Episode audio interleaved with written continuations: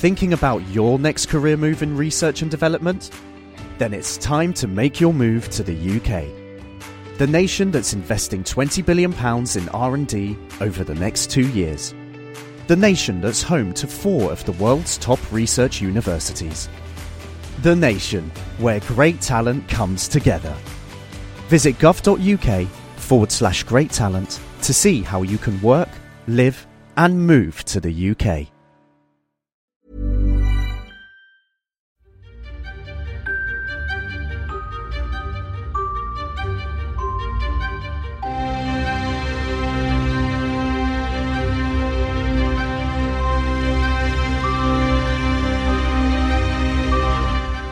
Welcome to Naked Reflections, brought to you from the Wolf Institute.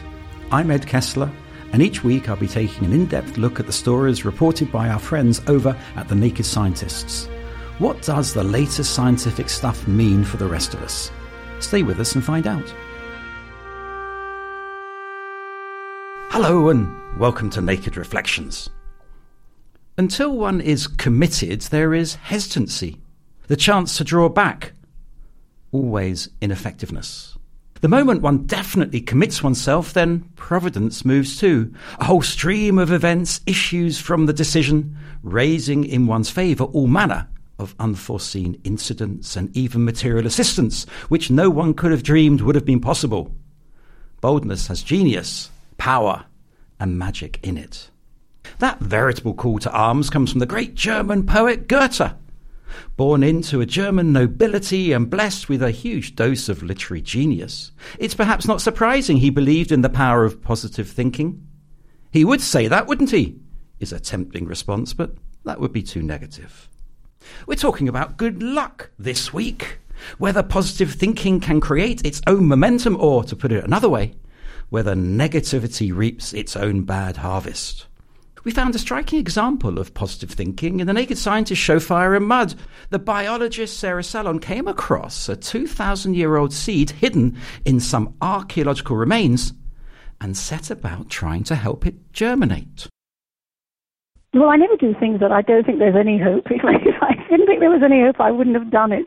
I was so optimistically thinking that there could be, and there had been other stories in the literature from China of a thirteen hundred year old lotus seed, seeds from the Natural History Museum that germinated after during the Second World War when there was an incendiary bomb and water was used, a lot of water was used to put them out, and some seeds in the Natural History Museum germinated in this period.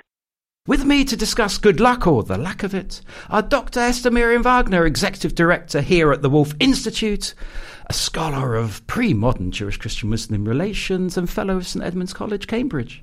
And with Miriam is Robert Tombs, Professor Emeritus of French History at the University of Cambridge and fellow of St John's College, editor of History Reclaimed, which challenges the tendency towards censorship in some university curricula.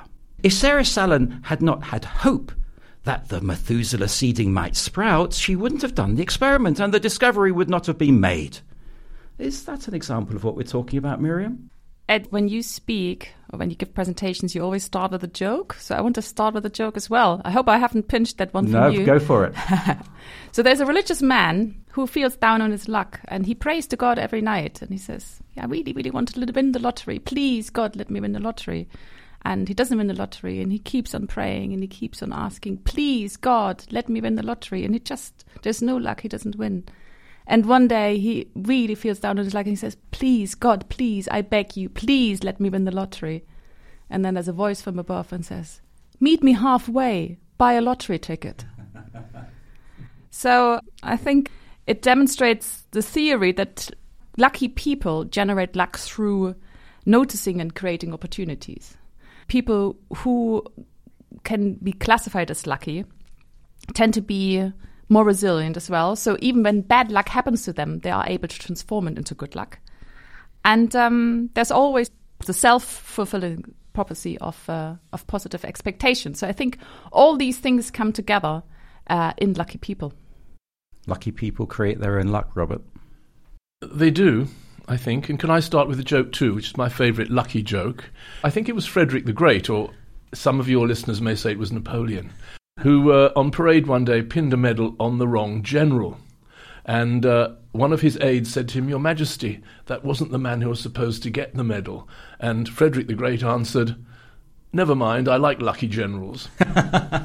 So luck is, yes, it's about being in the right place at the right time, I think, and taking opportunities. It's often bold.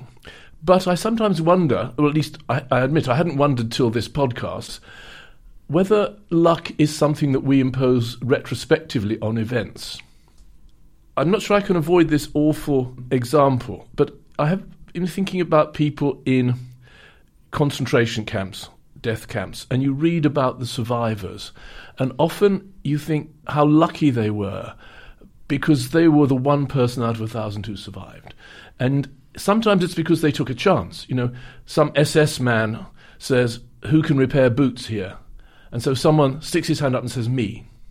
And we think, gosh, wasn't that brilliant? So he couldn't really repair boots, but he said he could, and he somehow managed and he survived. But of course we don't know about the people who said, "I can repair boots," and then immediately got shot. So is luck what we later recognise as such?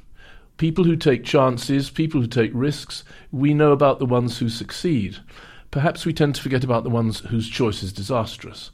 And so we, we tend to think about luck when maybe it's just blind and random chance. There are studies that conduct experiments where we have lucky and unlucky people self-described. And then they look at the people who describe themselves as lucky. And they tend to be more extrovert. They smile more. They're more able to engage with others. And that creates, again, more opportunity. I mean, your example from, of a concentration camp is quite extreme. But um, I think we all know people who we at least have the impression that fate smiles upon them, right? They keep on winning the lottery. Whenever they happen to go by a T V show, they win something. Good things continually happen to them. But at the same time, I always have the impression as well that these people also tend to be very positive towards others. They're more gracious. They're more outgoing and rewarding others with, you know, with presents, with uh, invitations to dinners, things like that. Well, you can make your own luck then. And I think you can also make your own bad luck by the same criterion. If you're a withdrawn person, a pessimist, you won't take the chances. You'll you'll stand back, you'll hesitate and so on. So I'm sure you're right about that. But going back to my example, we know about the people who succeed. We don't know about the people who failed. Uh, and although you might say, well, it's luck if you're an outgoing person, you have a certain amount of charm, you're willing to do things that other people want, and therefore you're often given opportunities. Is that really luck? Or is that not a consequence of a certain kind of personality which we might think is lucky? Well, it could be a positive or it could even be a negative. You know, the people with the sharpest elbows may also appear to be lucky. The people yeah. who are not very scrupulous may also seem to be lucky. The ones who shove the others out of the way are also lucky. I think sometimes you can perceive that someone's lucky, but actually that's not necessarily how they perceive it. So, for example, you mentioned the concentration camps, and I know an, uh, of a number of survivors who survived but then committed suicide. They they couldn't cope with the fact they were lucky that, that, that they survived. So sometimes what we perceive to be good luck actually is not felt by that particular person, you know. And there's also an element of revisionism about it. You know, we create a myth, don't we, about good luck, and we can think of, you know, the famous quote that you gave about lucky generals. Um, but there's a danger of revisionism, which I think picks up on some of your work in terms of the question of what's appropriate, what's not, and this History Reclaimed exercise. Something else I was thinking about, does being a historian tend to make you optimistic or pessimistic? And I think, um, at least for me, it, it perhaps tends to make me optimistic, in at least in the sense that um, I don't believe there was some golden age in the past that we've now lost, which I think is a fairly common belief. Or general declinism, right? The fact that historians don't tend to believe in declinism. So when people believe that, you know, it's this golden age idea, the idea that uh, there was a good time in the past and now we're living sort of in this long era of decline. People saying, you know, fifties and sixties was a golden age. Everyone was happy. There was great economic prosperity. And ever since, we're now in a long phase of decline. I mean, people sort of put their golden age on, on various, sort of pin them on various eras, I think. I mean, if you're talking about optimism, I have to share a joke with the listeners because I feel under pressure. uh, this is my my contribution to the humour of this podcast, and that's about optimism and pessimism. And it's about um, three friends who meet every afternoon for coffee in Jerusalem. and they look around them, they decide they're three pessimists. You know, the world's a mess, the economy's in decline, there's trouble, there's violence, there's fighting, there's conflict. And one day, one of them turns around to the other two and says, you know what, I've converted. I said, what do you mean you've converted? He said, I've become an optimist. And they say, how can you be an optimist with all of this, uh, all this trouble around us, and everything seems so bleak? And he said, well, we're all friends. You have to accept me for who I am. I'm an optimist now. And so they do. And a few minutes later, one of the friends looks at this newly converted optimist and said, you look so worried. You've got these wrinkles. You've got you've, these frowns. And he turned around and said, you think it's easy to be an optimist? And I, I think there's something to that, because good jokes, and listeners, you've had three, they, they tell a story. They, they have a meaning. And here there is this question about it's not easy to be the recipient of bad luck. It's not easy to be the recipient of good luck. And when humans come into it, of course, mathematicians who specialize in probability theory start by looking at the fifty-fifty outcome of, of uh, tossing a coin, right? It seems obvious. It's just fifty-fifty. But when humans get involved, the odds seem to change, don't they? And that's what we bring to it, that subjectivity, don't we? I remember ten years ago, I read this study. They had the optimists and the pessimists. And the optimists actually performed better in dice. So they had like a better outcome in the way they diced. I have not been able to find this. So maybe this has been actually... Well, listeners, if you can find that piece of research, we would love to hear it. We're, it's very bad that academics quote a piece of research, you know, and then don't know where it comes from. I think research funded by casino owners. Yes, perhaps. Are we saying that looking on the bright side is delusional? Can I evade the question and say it may be necessary for us to look on the bright side, even if it's not all that bright? Otherwise, the alternative is, is a kind of despair and a generalized pessimism. I think one can see the results of collective pessimism, um, and they're not and they're not nice. I would say two present-day examples are, are Russia and America. Both countries, in a sense, are, you, you know, you might say they really are in decline. They're not as powerful or as, uh, as as respected as they once were. And yet this feeling of, of collective pessimism brings to power people who are not the sort of people that we would think are going to change things for the good. So you have Putin in Russia, you, you, you, you had Trump, you may have Trump again in America. So there's all this desperate sense that things are bad and are getting worse, and only some extreme measure, some sort of saviour figure, can come along and do anything about it. And I think that's very dangerous. I think I probably have a tendency towards complacency rather than optimism, and thinking that things are not really so bad, and they're, you know, they're not worse than they were in the past. Can I add to that Russia-American example? So I grew up in East Germany, and I lived next to a Russian barracks. And we know all about the differences between army structures. A really great platoon structure in America, and uh, the very, very uh, sort of bizarre hierarchies in the Russian army.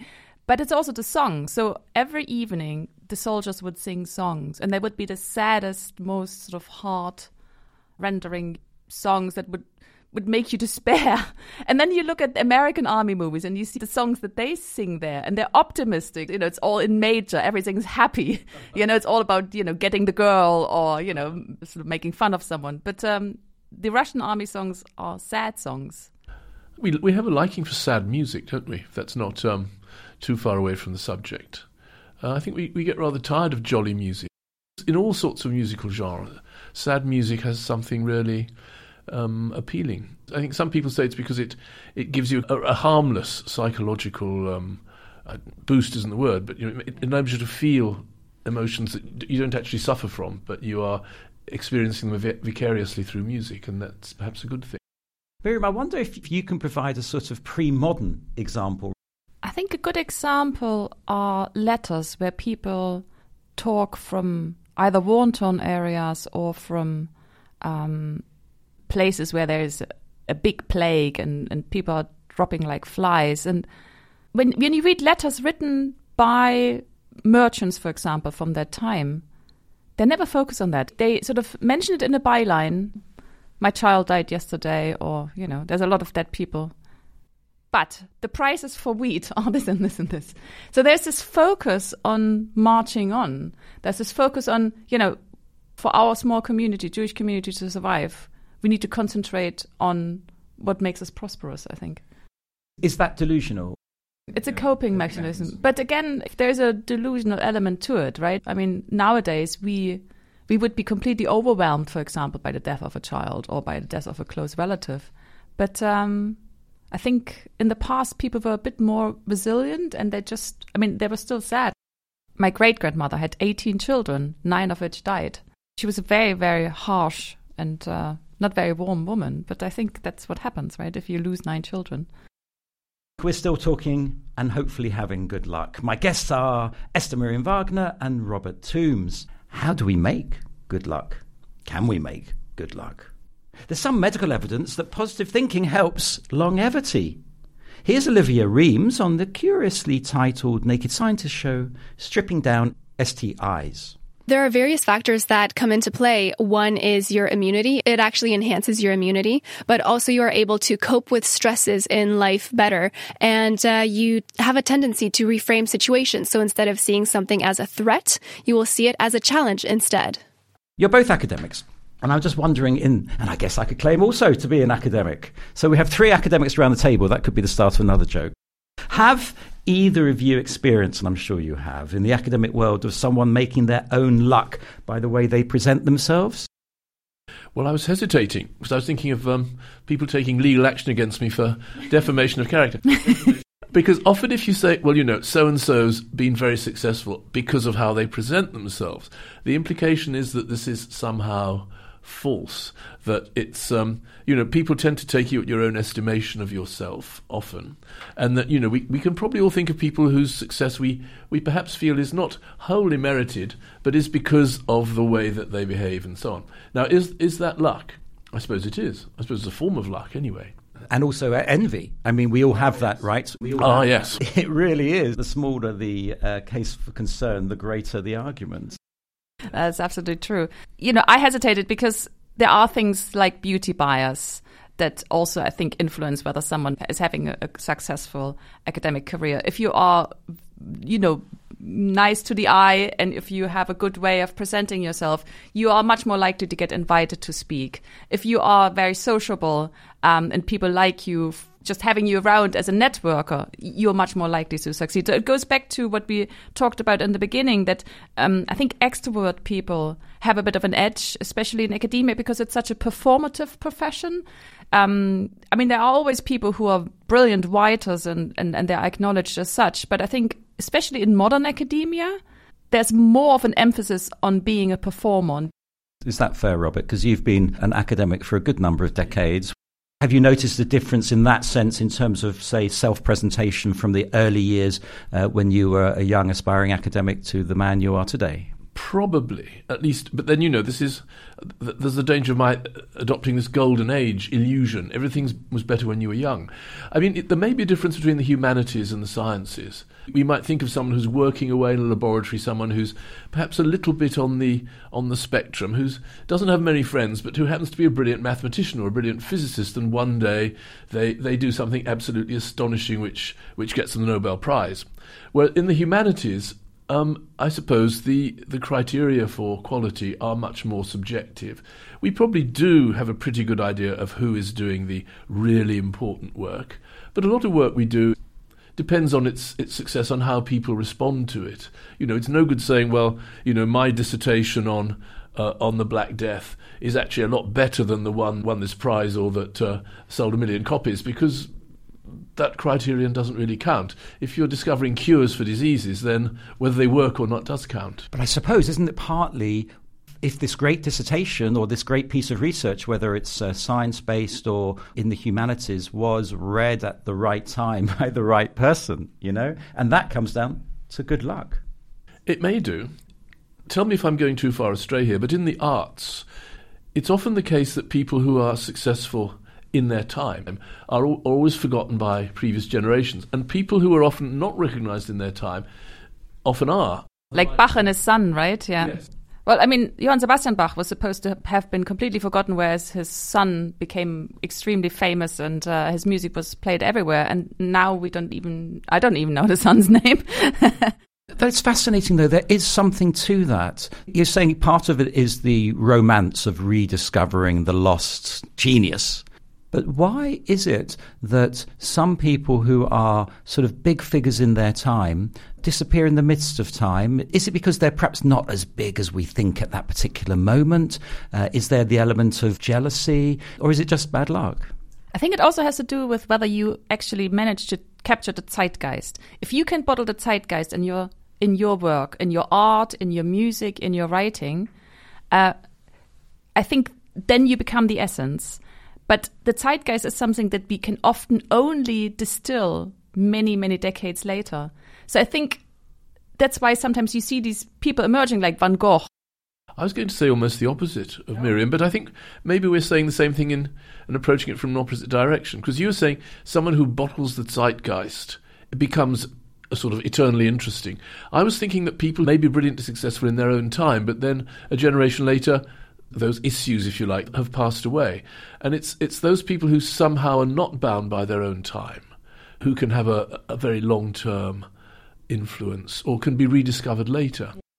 You won't be surprised if I bring up the religious dimension at this moment, because, of course, there are some of these biblical figures who we know very little about. But somehow the followers have kept up their uh, their relevance. And even if they're bringing something of their own into it, these figures, they're contemporary. You know, whether it's Jesus or whether it's Moses or whether it's Muhammad or, or whomever. Some of the, the Indian gods, of course, you know, there's a relevance there, even though we know so little about them. Why is that? There's some sort of universal story to them, right? They create a universal paradigm that people keep on being able to relate to. And I think that's, again, sort of talk, it's exactly sort of corresponding to what you just said, Robert. If we've sort of agreed that luck is partly about optimism, um, I suppose, is optimism another word for what we think of as hope in the religious sense? If you can continue to hope in the midst of adversity, that's to say you're retaining a resilience. These are the sort of words that we've talked about, in which, which in a sense, are more, are more modern than, than hope. But is is that what it is? It's hope. Religion can give you hope. I think it is. I think there is that, that, that dimension, because religion is, for the most part, providing an optimistic outlook. You know, there is some hope. Even having terrible suffering at the end of times, there is some hope. You also transcend the individual story and you become more of, of part of the collective, right? And the collective will triumph. That's right. Well, there's the individual and there's the community. That's absolutely right. But where are you going with that, Robert? If a religion is to provide you with hope, it has to provide you with some, in, in some ways, in control of your own destiny. And it occurred to me that predestination, you know, the, the sort of the Protestant idea of predestination, gave you either invincible hope, because you could say, I'm one of the saved, or, of course, it gave you the, the absolute opposite. And there are, there are seventeenth century cases of people committing suicide because they couldn't stand the thought of not being one of the elect.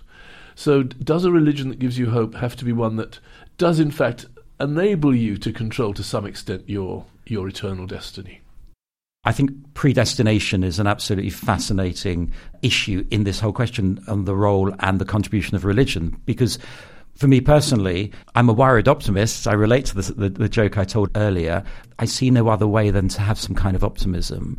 I remember speaking to Rowan Williams about this. I was struggling many years ago. He was then Archbishop of Canterbury. Uh, I said, I'm really sorry to come and see you about this because I'm struggling with eight staff and you've got eighty million Anglicans at your throat. But what advice do you have for those of us who are struggling at any particular moment? And he said something very profound, which is there's a certain point we just have to let it go. You have to put that worry, as he put it, into the into the palms of God. In a sense, brings us back to, to to the subject of luck, because part of luck is being willing to give up control, to say, okay, I, we'll try this. What a religious person would, would consider putting it into the hands of God, an irreligious person might say putting it into the hands of chance or fate. So now the assumption is, or the implication is, that luck is God. It's a bit further than I was willing to go, but uh, yes, I can absolutely see how one could take that view. Miriam, in the medieval period, plenty of the, the manuscripts that you would have uh, studied, they would be deemed as superstitious. There would be magic within them. Presumably, the author or the person who's receiving that document will benefit from some form of good luck. I mean, there's definitely a lot of magic around, and a lot of religious people dabble in magic. I think there is, a, at least in the Abrahamic religions, there is still the perception that a lucky person is someone who's blessed by God. You know, luck doesn't come from the devil. It's witchcraft. No, I don't think it's witchcraft. I, I mean, of course, if you're too lucky, there may be periods where you may be accused of being a witch. Doesn't the Book of Job, doesn't it challenge that? You're down on your luck. All these terrible things are happening to you, but yet the implication of the story is Job still believed. Yeah, but that's what makes his story so great. He doesn't lose faith, even though he's so down on his luck, right? And that makes him the ultimate believer, someone who believes that, you know, in due course, there will be a reward given. There's a Reverend Doctor Martin Luther King quote that was given to me, which is, "The time is always right to do what is right." Is this just a way of saying you make your own luck? Is luck connected with a moral choice? I think maybe not. At least much of what we associate with luck is may- maybe to do with s- selfish benefits. I think that doing what is right may well not bring you any reward. It may do the very opposite. Uh, and I guess often we have the idea of doing right as something that is not in our interest. Otherwise, it wouldn't really be doing right. It would just be doing what is in our interest. So I think probably luck is not is not a moral element. Or are we now going round in circles? Because you were suggesting a few minutes ago that luck may have a divine element, or at least it may be a way of approaching the divine. As we're drawing to a close, I wonder if we can unpack this sort of personal and impersonal aspect of luck, which is something you've just really hinted at. There's something arbitrary about luck, but at the same time, I think we all think we deserve a little bit of luck, don't you? Yes, no, absolutely. You know, in my very little spare time, I play board games. And I play online with other players all over the world. But it's really, really interesting because I also, I'm, you know, I'm an academic. I'm not a scientist, but I do study the, the curves of luck you can actually see. And there is something cyclical about luck. There's a universal spiral of luck that you can observe on these game sites. And, um, you know, when we're in the downward spiral, we feel the world is against us and um, we feel unfairly treated. And then when actually the upward spiral comes, we actually feel, oh, we're entitled to this. This is this is what I should really be getting. This, is, of course, can be drawn much, much wider. You know, people who are having good luck, they're feeling that this is normality and this is something that they deserve. Whereas then bad things happen to them, then they feel that the world is stacked against them. I used to play golf once, and golf is a game that brings this out very strongly. So if you hit a good shot, you think, now that's... that's the real me. Then you hit ten bad shots. You think, I'm really, I'm really out of luck today. Whereas the reality is you're not very good. I'm trying to resist quoting Homer Simpson. I've tried that positive thinking stuff. It didn't work for me. That's all we've got time for this week. Thanks to my guests, Esther Miriam Wagner and Robert Tombs, and thanks to you for listening. And if you feel positive or lucky about this podcast, you might want to browse the Naked Reflections archive, where you can find over one hundred forty episodes of our show. And do check out other podcasts from the Wolf Institute or from our friends at the Naked Scientists. I'll be back next week with some more guests.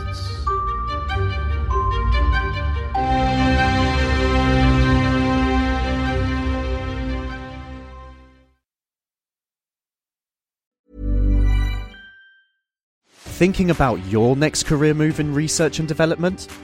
Then it's time to make your move to the U K. The nation that's investing twenty billion pounds in R and D over the next two years. The nation that's home to four of the world's top research universities. The nation where great talent comes together. Visit gov.uk forward slash great talent to see how you can work, live and move to the U K.